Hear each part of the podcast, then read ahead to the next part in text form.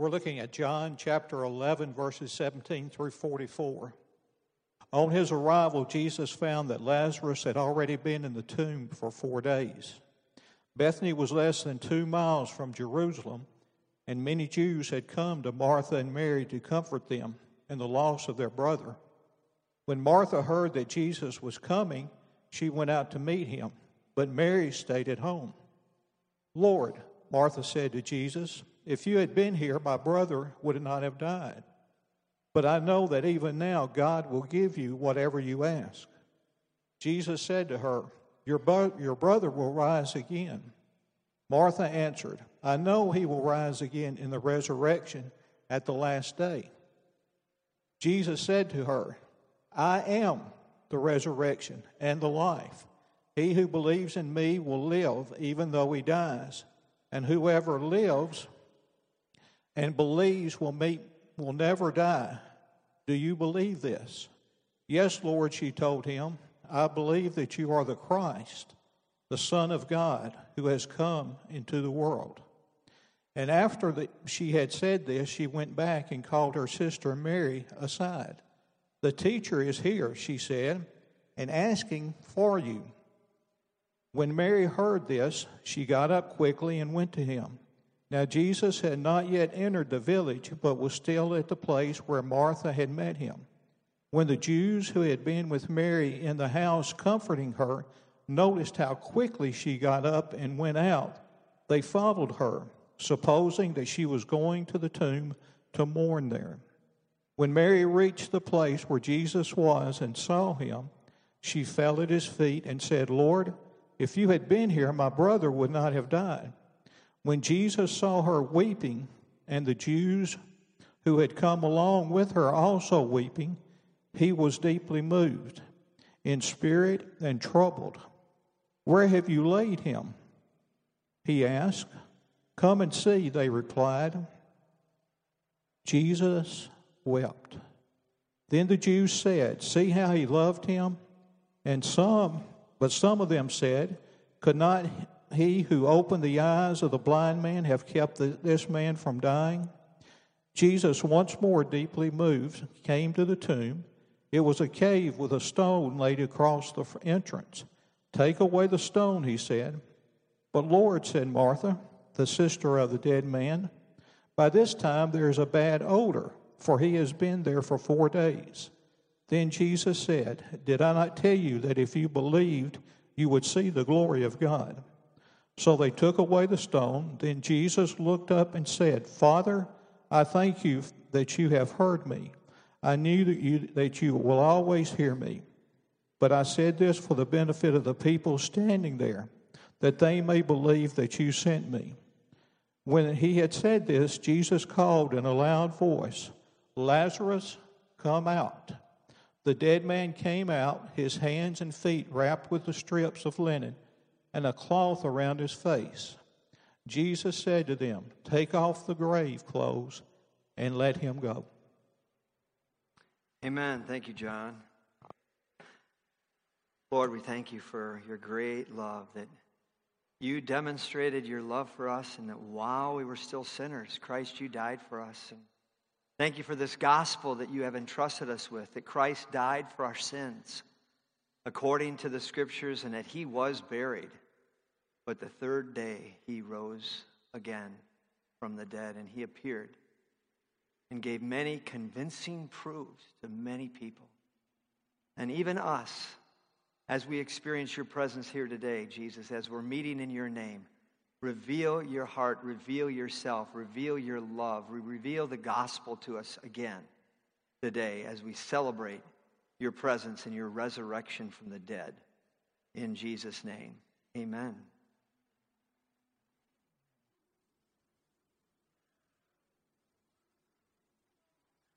Well, I invite you to leave your Bible open to John 11. As you know, uh, here at Calvary, we're going through the book of John. We're really on chapter 9, but I thought we better do chapter 11 today because that's where Jesus said, I am the resurrection and life. He who believes in me, even though he dies, yet shall he live, and whoever lives and believes in me will never die. And so he is risen. Come on, let's try it again. He is risen. Amen. I love the story about a pastor speaking to a group of second graders about the resurrection of Jesus. And one uh, student asked, What did Jesus say right after he came out of the grave? And the pastor explained that the Gospels really don't tell us what he said. And then the hand of one of the little girls shot up and said, I know what he said, I know what he said. He said, Ta da! I like that one. The resurrection of Jesus is the ta da of the gospel. Another one uh, I enjoy the four friends are talking about death, and uh, one of them asked the other three, You know, when you're in a casket and people are mourning you, what would you like them to say about you? And the first man said, Well, I'd like them to hear, I'd like, I'd like them to say that maybe I was a fine physician and, you know, a pretty good family man. And the second guy said, Well, I'd like to hear them say that I was a wonderful, you know, husband and a great teacher and, you know, made a huge difference in the lives of children.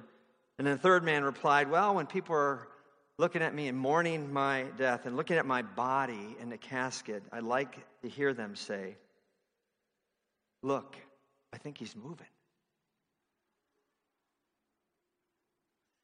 Isn't that what the angel said that first resurrection morning? He's risen. He's not here. He's alive. And because he's alive, anything is possible. Salvation is here. You see, for the Christian, Easter is far more than eggs and rabbits and new hats and new clothes. No, we don't worship the pagan goddess Astarte. No, Easter is a celebration, really, of the resurrection of Jesus Christ from the dead. Actually, every Sunday is a celebration of the resurrection because Jesus rose from the dead on the first day of the week. And today is not the Sabbath, my friends, it is the Lord's day. And Jesus is alive. And we celebrate the present tense reality of Jesus. We celebrate his presence. Salvation is here. And when we look at Jesus' words here in John chapter 11, when he said, I am the resurrection and the life, you know, we're looking at them from a historical perspective, really. Jesus has risen from the dead. Uh, we know about it in history. I mean, there was an empty tomb. I mean, it's a fact. And then I, just want you to um, make sure you're in John chapter 11. We want to go through some of these verses. This wonderful story of Jesus raising up Lazarus from the dead. And first, let's set the stage uh, with some background. Uh, a, a couple verses that John did not read. John chapter 11, verses 1 to 3. It says, Now a man named Lazarus was sick. He was from Bethany, the village of Mary and her sister Martha. This Mary, whose brother Lazarus now lay sick, was the same who poured perfume on the Lord and wiped his feet with her hair. So the sister sent word to Jesus Lord, the one you love is sick. And so Jesus gets word that Lazarus, good friend, as well as the brother of Martha and Mary, uh, he was sick. And the Bible says that Jesus loved Lazarus. And then uh, in verse 4, Jesus said that this sickness would not end in death. And the reason is this so that God would be glorified. And then verse 6 says that Jesus stayed there two more days. So basically, by the time Jesus got to Bethany, Lazarus was already dead. And then uh, the rest of the story is what John just read, uh, verses 17 to 44. So we know about the resurrection of Jesus from history, but Mary and Martha did not know about Jesus' resurrection because he hadn't done that yet. And they were looking at their brother Lazarus who had died. Lazarus was dead, and so all they really knew about was death. Lazarus had been in the tomb, he'd been in the grave for four days. The funeral had taken place, right? The visitation was over. They ate their potato salad and those little Cheez Whiz uh, sandwiches with green olives all over them, and it was all over. Lazarus was dead. That's all that they knew. Like a letter that came from the Health and Human Services to a resident of Greenville, South Dakota, it said this Your food stamps will be stopped effective March 2018 because we received notice that you passed away. May God bless you. You may, reply, you, you may reapply if your circumstances change. I mean, wouldn't it have been a surprise if we found out his name was Lazarus? You know, dead for four days, back to work on Monday. Huh? Jesus said, I am the resurrection and the life. He who believes in me uh, will live even though he dies, and whoever lives and believes in me will never die. And Jesus asked the question here it is Do you believe this?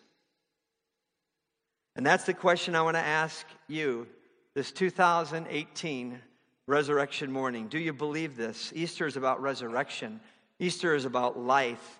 Life now and life beyond the grave. Three truths from this story. Truth number one. First of all, I think Jesus is saying, when he says, I am the resurrection, he's saying that he has the power. Jesus has the power to stop and to change this disintegration and death that we have in our world. I mean, there's coming a day in the future when there's going to be no more death, no more sorrow, no more pain, no more tears, no more crying. But now, uh, this world is falling apart. I mean, you may have heard of the, you know, the second law of thermodynamics. Uh, you may have studied it, you may have forgotten it, you may have flunked it. Uh, but you're all part of it because the second law of thermodynamics says that once energy is used, it's almost impossible to regain. If anything can decay, it will.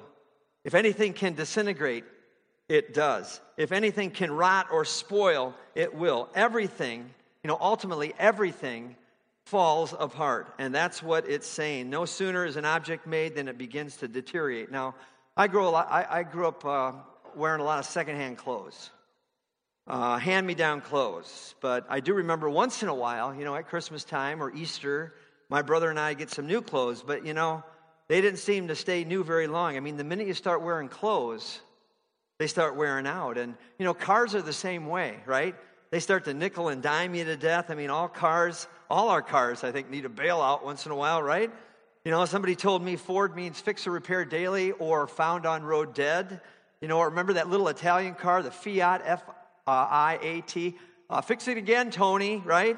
Uh, I mean, every time you buy a new car, the minute you drive it off the lot, it starts to wear out. I mean, even iron and metal and buildings and plants, all living creatures wear out. That steel shell of the unsinkable Titanic uh, that lies in the bottom of the ocean, they tell us that in a few centuries, uh, it won't be there anymore. I mean, that big hunk that they brought up a few years back, I mean, and they've displayed it around the country, they have to take care of it in a special way so that it stops the rusting procedure and that disintegration. You know, I thank God um, for our tremendous trustee team here at Calvary uh, United Methodist Church as they care for this church building that constantly needs attention. I mean, already it's 12 years old. I mean, this process of disintegration, it's falling apart. It's the way your house is. It's the way things are in life. And you know what? We're disintegrating too. You know, I'm starting to hear noises coming out of my body. It's like, what in the world? You know, shoulder, it's like, what? This is not right. You know, we need repairs. Many people are getting new parts. I mean, my brother just had two knees put in three years ago. I mean, we walked the Grand Canyon last fall, but he's got two new knees, titanium knees, you know, and People need new hips, and my hair is falling out, obviously. And they say the older we get, our knees buckle and our belt doesn't, right? And when we sink our teeth into a juicy steak, they stay there. Or somebody told me 20 years ago that men over 40 get that dresser disease where your chest starts sinking down into your drawers right? Cosmetic sales are up. More liposuction facelifts are being done on men. I mean, we are deteriorating. I mean, look at a typical church pictorial directory. I mean, you know, when they're only a couple years old, it's already out of date. I mean, some have passed away. Uh, some have moved. Uh, many new people are coming. Thank the Lord for that. And when you look at those pictures, I mean, even our physical appearance changes in two short years. I was talking with one of you, and I said, you know, I'm getting in pretty good shape this year you know, I lost a little weight, you know, working out, doing a little walking, a little jogging, a little riding bike, pumping some iron. I'm going to play softball this summer. Again, do I look like I'm 62? He said, No, but you used to. 1900 years ago, the writer of the book of Hebrews, under the inspiration of the Holy Spirit of God, nailed it when he wrote in Hebrews 1 10 to 12. Actually, it's a quote from Psalm 102. In the beginning, O Lord, you laid the foundations of the earth, and the heavens are the work of your hands. They will perish, but you remain. They will all wear out like a garment. You will roll them up like a robe, like a garment, they will be changed. But you remain the same, and your years will never end. Listen, were it not for Almighty God's hand upon our universe, just holding it together, recreating it with his energy and with his life, we would very quickly become a barren desert. I mean, speaking about Jesus, the Apostle Paul writes in Colossians 1 All things were created by him and for him. He's before all things, and in him all things hold together. I remember the story of a little boy who was peeling off his skin from a sunburn, and he said, Man, I'm only five years old and I'm coming apart already. In Jesus, all things hold together. Jesus has the power to stop and to change this disintegration and death. That's truth number one. But before we get on to truth number two, I loved uh, E.V. Hill when he was alive. He's uh, my favorite African American preacher. I can remember him saying, You know, I preached to the Queen and I preached in the White House, but it's all an outhouse compared to what God has for those who love Him. Amen. Secondly, Jesus said he has the power. Jesus has the power available, not just in the future out there, but he has the power today. See, Mary and Martha misunderstood what he was saying. He said to them, I'm the resurrection and the life. And Martha says, Yes, Lord, I believe you are. And Lazarus will rise in the last day. Verse 24. But see, she misunderstood what Jesus was saying. He was saying, You know, I can make a change uh, today.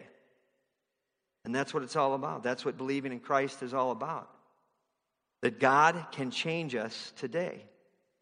And we don't have to wait till judgment or heaven. Paul wrote to the Ephesians, chapter 1, that the same power, uh, think about this, the same power that raised Jesus from the dead is living in us is living in those who claim his name ephesians 3.20 now unto him who is able to do immeasurably more all than all we can ask or imagine, according to what? According to his power that is at work within us. You see, Martha's mind was stuck in a box of 3,000 years worth of death and dying, and she just couldn't get it out of her head. And Mary, the one who loved Jesus, remember? She had perf- poured perfume on Jesus' feet and, and then wiped his feet with her hair, and even Mary concluded that there was nothing else that Jesus could do in fact, she said, Lord, by this time there's a bad odor. I mean, he's been in the grave for four days. Another translation says it best Lord, he stinketh. I love that one. In fact, uh, Lazarus walked out of the grave, or should I say, he hopped out of the grave, because he was still wrapped up in those grave clothes, remember, like a mummy?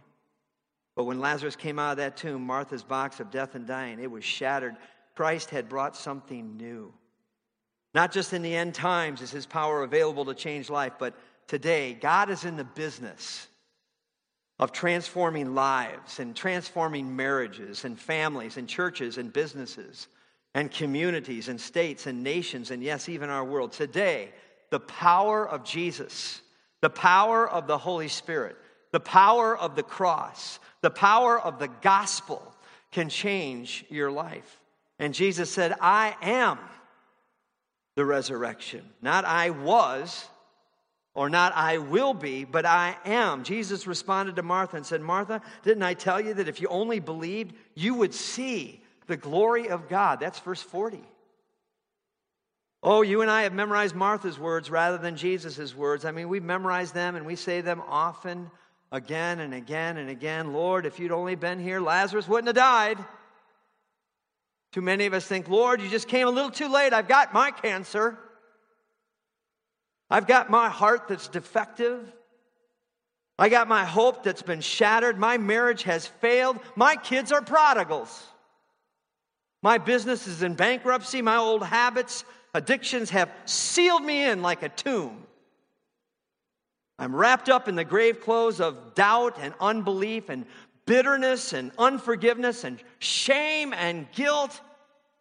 And Lord, you're just too late, like Lazarus My life stinks. And that kind of stinking thinking can happen to all of us every once in a while. You see, Lazarus is dead, but God does know and God does care and He cares about your life and He will make a difference today.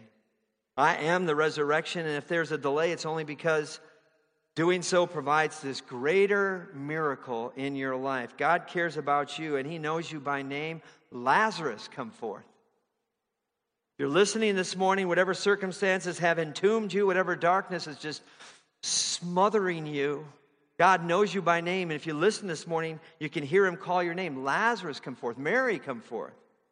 You know, Sally, come forth. David, come forth. Daniel, come forth. Wake up, O sleeper. Wake up and arise from the dead, and Christ will shine on you. Wake up, Calvary. Wake up, Fargo. Wake up, Red River Valley to the presence of God and the power of God and the purity of God and the passion of God. The eye of God, He's on us. His eye is on the sparrow. And I know He's watching me. He's watching. He knows us. He cares about us. What if Jesus only was sad at Lazarus' tomb? I mean, what if He only wept tears at Lazarus' tomb? Then God would be like Rabbi Kushner's God in his book when bad things happen to good people. I mean, that's a book that says God is saddened by our suffering. He cares about our suffering, but that's all that He can do. May I say to you this morning, truth number three Jesus Christ has risen from the dead. He's risen from the grave, and He can do more than care. He can do more than be saddened by your life. He can change your life. Jesus said, I am the resurrection and the life. Jesus said, I am the bread of life. And what did he do? Well, he fed the 5,000. He said, I'm the light of the world. What did he do? He laid his hands on the blind man and he could see again. He said, I am the resurrection of life. And what did he do? He raised Lazarus from the dead. The power of Jesus says it can be done. All things, with God, all things, all things are possible. With Jesus, there's always hope. With Jesus, there's always possibilities. With Jesus, there's always new beginnings. And so it's time to wake up, O sleeper. It's time to wake up Calvary. It's time to wake up Red River Valley. I think there's an awakening, really, in our valley, and it's happening right now. I think there's miracles of salvation. We've had a few right here at Calvary miracles of repentance, miracles of restoration, miracles of reconciliation, miracles of healing, miracles of revelation and prophecy, miracles of love. The mighty river of God's love, the mighty river of God's Spirit is just going to flood our hearts and our homes and our church and the city and the lukewarm church. The lukewarm church is going to repent. And people across the board are going to seek God and they're going to love God like they've never sought Him or loved Him before. It's going to happen. Do you believe? He asked Martha, Do you believe?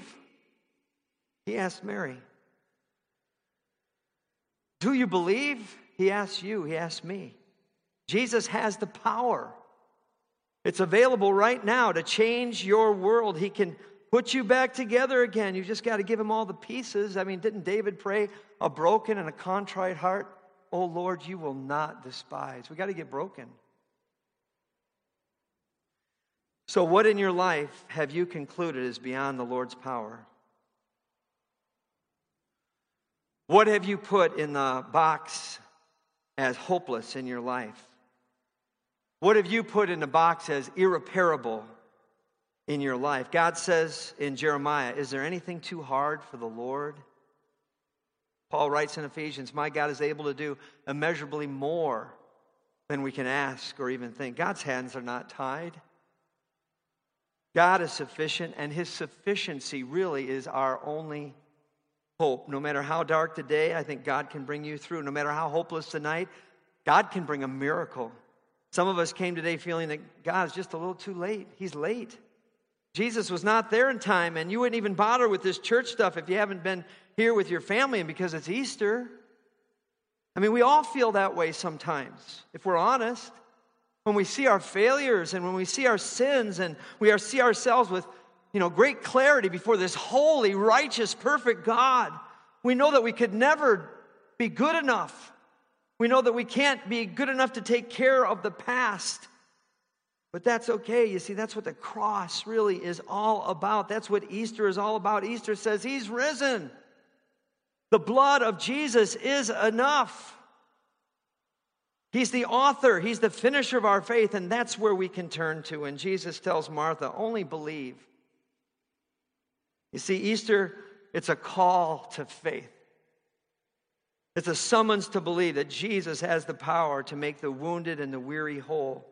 Call upon me in the day of trouble, the Lord says, and I will deliver you, and, and you shall glorify me. You know, in a crowd this size, I can almost guarantee you that probably every problem known to man is represented here today. I'm certain that there are some people here today who are right in the middle of some kind of marriage trouble, separation, divorce.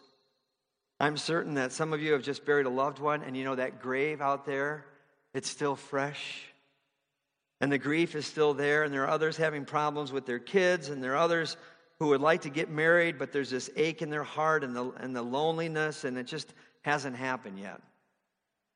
And I know there are people here that are going through financial problems because of the economics of our country and, you know, job loss and maybe situations that will put your house or your home, you know, really in jeopardy.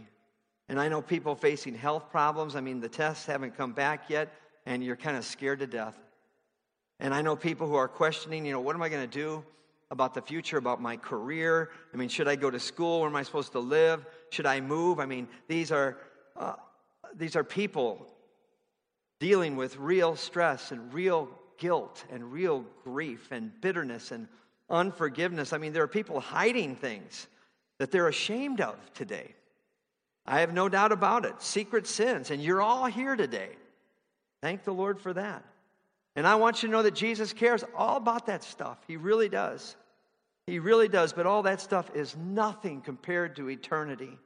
I know last Sunday afternoon, Randy Spar called me up. Pastor Randy and his wife Diane, we're good friends. And said, Hey, you want to go to that movie, The Apostle? okay. I just went to a movie the, the day before. Mary and I don't go to many movies, but man, like two in two days, that was amazing. But The Apostle uh, Paul was a movie about um, Luke. Jim Caviezel played Luke, and Luke was trying to get information uh, to write the book of Acts. And so uh, the Christians in Rome were being persecuted, and Paul, the apostle, was in a prison there. And it was just uh, amazing depicting some of the persecute. You know, they poured oil on these people and they put them up there and they lit them on fire. I mean, I mean the persecution and you know they got them in groups and they'd march them out into the arena and they called that Nero circus. You want to come and have a good time and watch the circus and Christians were just getting uh, persecuted. And after I got out of that movie, I thought, you know what? These early Christians, you know, the only thing they had was Jesus. That's it. They had Jesus and the hope for eternal life. That's all they had.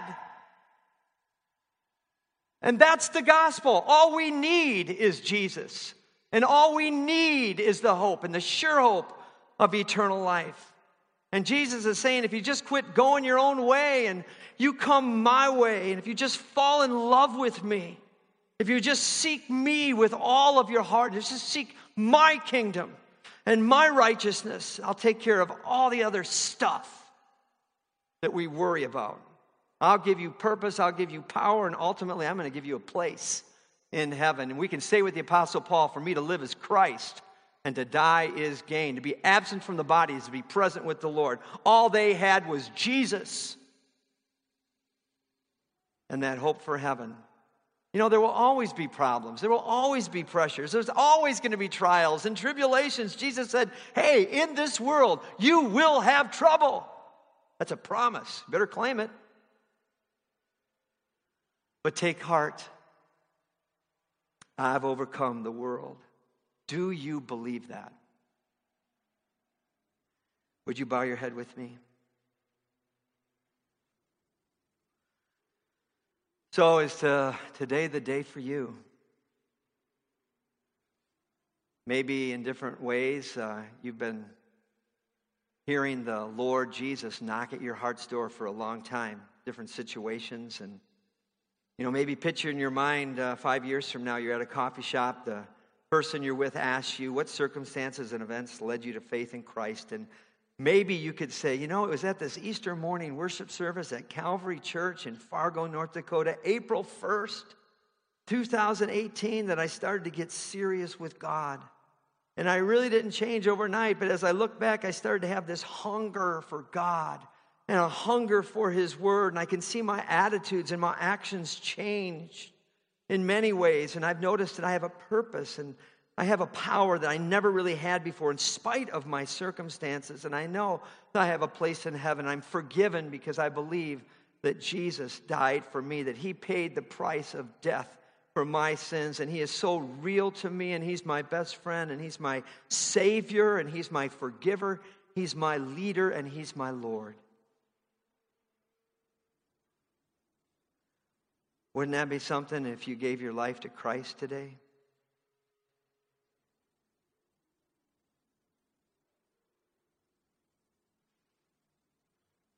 Maybe you did one time in your life and you just haven't been walking with the Lord. Wouldn't it be something if you rededicated your life to Christ today? I mean, for real, serious. Maybe you'd like to pray in your heart just simple prayer of salvation, a prayer of repentance, a prayer of commitment, something like this like, God, I am so sorry. Lord, I am so sorry. I've been going my own way. I've really been doing my own thing. And Jesus, I know that you haven't been first in my life. I've, I've broken your perfect law. I've missed the mark. I'm, I'm dead, just like Lazarus. I'm dead in trespasses and sins. I'm locked in a tomb. I'm wrapped in grave clothes of unbelief and doubt. But Jesus, I want to believe. Jesus, I understand that you, you love me and you died on the cross for me and that you rose from the dead and in a very real way that you are alive and you're standing at my heart's door seeking an entrance right now. And you want to live in my heart through the power of the Holy Spirit. I believe that you are the sinless Savior, Son of God. So please Come into my life. Please forgive me. Please lead me. Thank you for loving me, Jesus. I want you not only to be the resident of my life, but the president. Lord, I'm calling on your name today. I'm crying out to you. Heal me. Please change me. You said, Whoever shall call on the name of the Lord will be saved. And I just want to say in my heart today that I believe in you, Jesus Christ. Amen.